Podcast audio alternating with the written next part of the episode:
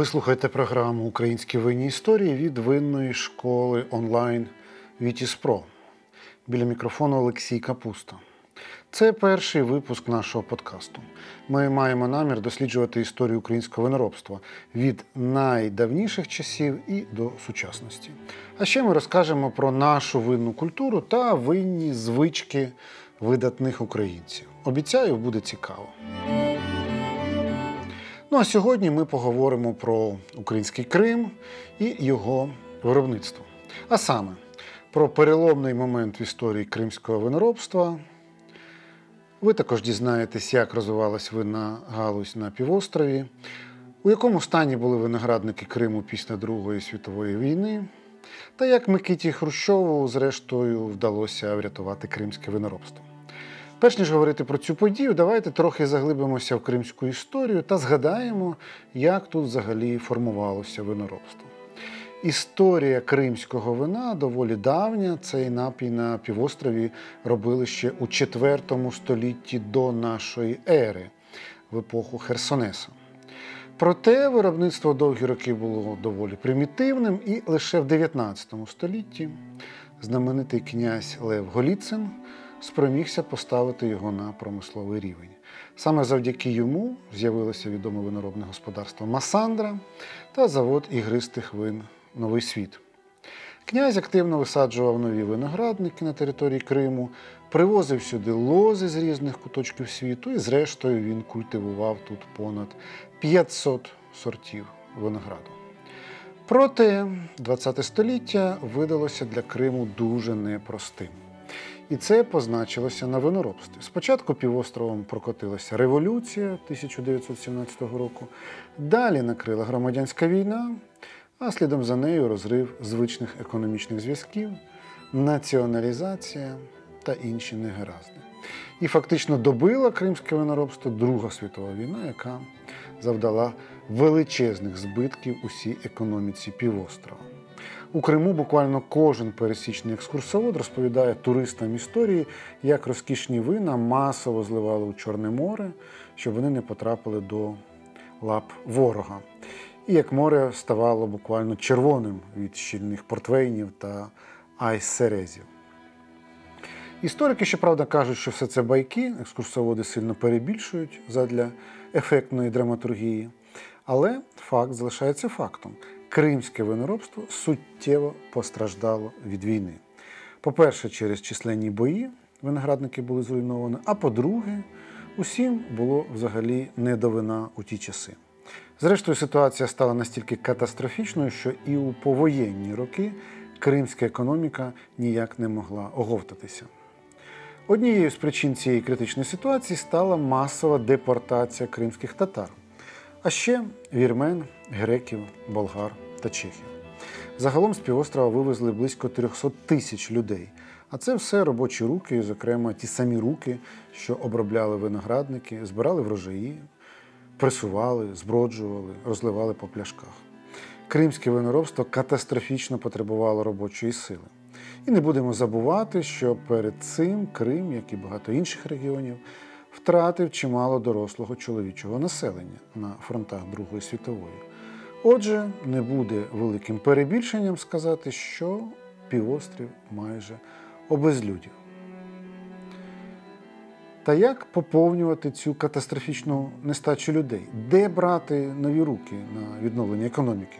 Тут радянський уряд мав свою улюблену второвану доріжку масове переселення.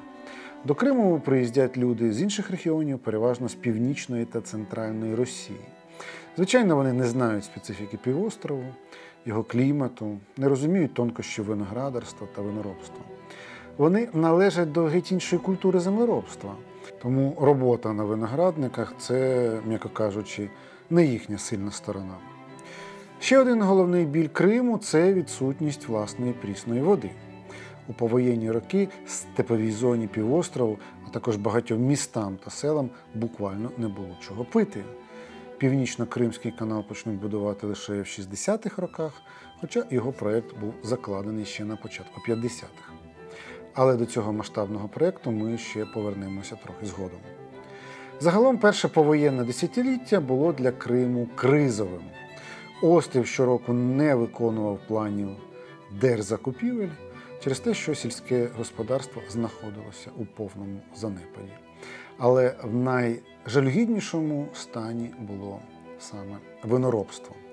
До 1953 року показники цієї галузі були відверто слабкими, хоча після війни пройшло уже цілих 8 років. Ось як про це пише газета Кримська Правда. А саме перший секретар Ялтинського міському партії Сергій Медунов. Переважна більшість виноградників закладено багато років тому. Так у радгоспі Гурзув 80 гектарів виноградників закладено 80-100 років тому, а в радгоспі Гірський 70 років тому. Ці насадження безсистемні і сильно порідшали. Урожайність їх 12 центнерів з гектара. У районі реконструйовано лише десяту частину площі. Виноградні кущі уражені борошнистою росою. Це ж у своїх нотатках для газети Кримська Правда підтверджує і професор у галузі виноградарства Павло Болгарев. Він пише: після висадки рослини залишаються беззахисними від тварин та сільськогосподарських шкідників. Їх не доглядають належним чином та не приділяють необхідної уваги. Тому висаджені рослини гинуть, держава та колгоспи зазнають великих збитків, темпи посадки останніх не можна визнати задовільними.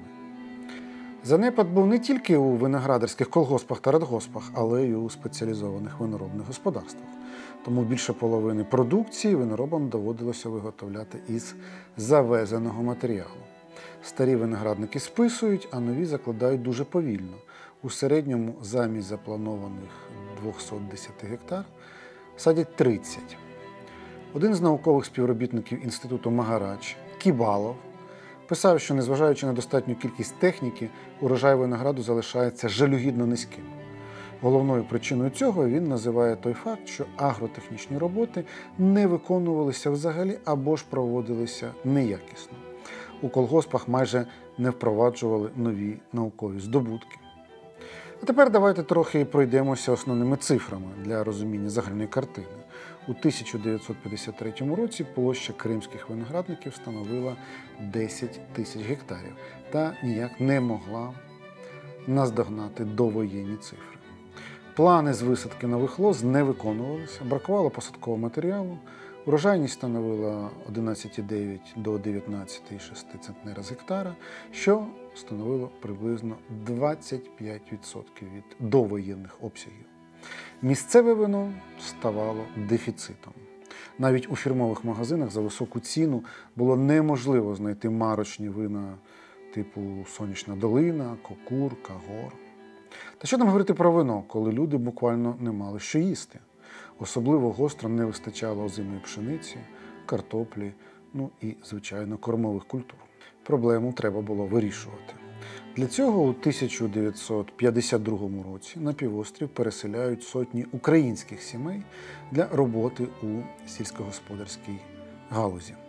Працьовиті українці швидко беруться до діла і починають буквально вручну рухати економіку Криму. Проте їх зусиль все одно недостатньо. І ось 19 лютого 1954 року відбулося історичне засідання Верховної Ради СРСР, на якому державні мужі видали указ про передачу Криму Україні, а вірніше тодішній Українській Радянській Соціалістичній Республіці. Головним ініціатором цього рішення був генеральний секретар Микита Сергійович Хрущов. Він звернувся до товаришів по партії з докладною доповіддю про ситуацію в Криму та свої враження від нещодавньої поїздки на півострів.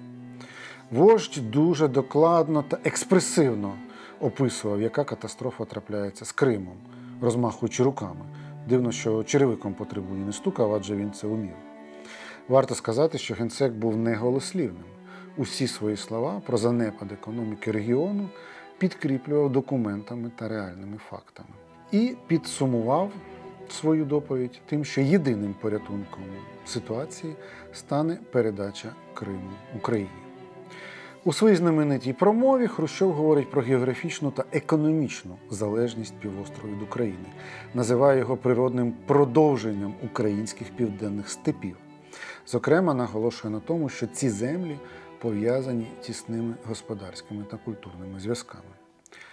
Але була ще одна причина, про яку чомусь у доповіді не згадувалося, а саме вода. Ми вже говорили, своєї прісної води біля півострова немає. Саме на початку 50-х вже з'явився проєкт масштабного будівництва Північно-Кримського каналу, ну а саме будівництво розпочинається в 60-х. Цілком логічно було би віддати півострів тим, хто займатиметься цим довгобудом та, власне, забезпечуватиме його водою надалі. Дніпро стає тією самою артерією, яка живить півострів та насичує його цілющою водою. Деякі диванні гори-аналітики або історики, я би сказав, гори-історики, критикують це рішення Хрущова, мовляв, по п'яні віддав Крим. Однак науковці називають указ про передачу Криму тверезим і дуже виваженим рішенням вождя. Однією з причин цієї передачі був порятунок саме виноробства. Саме Хрущов озвучив гасло Перетворимо Крим на квітучі сади та виноградники. Під цим девізом на півострові ростуть як гриби після дощу, артілі та кооперативи з виробництва вина та соків, будуються та реконструюються винні підприємства. Зокрема, новий завод Масандра у 1956 році, Інкерман у 1961 та багато інших. Врожайність збільшується, обсяги виробництва зростають, і все це вже протягом перших кількох років після передачі Україні.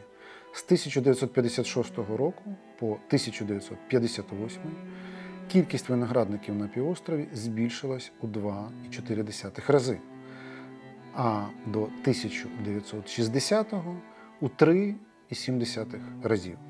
На початку 60-х майже кожен десятий акр на території Криму був зайнятий виноградниками, а загальна їхня площа сягнула 152,5 тисяч гектарів.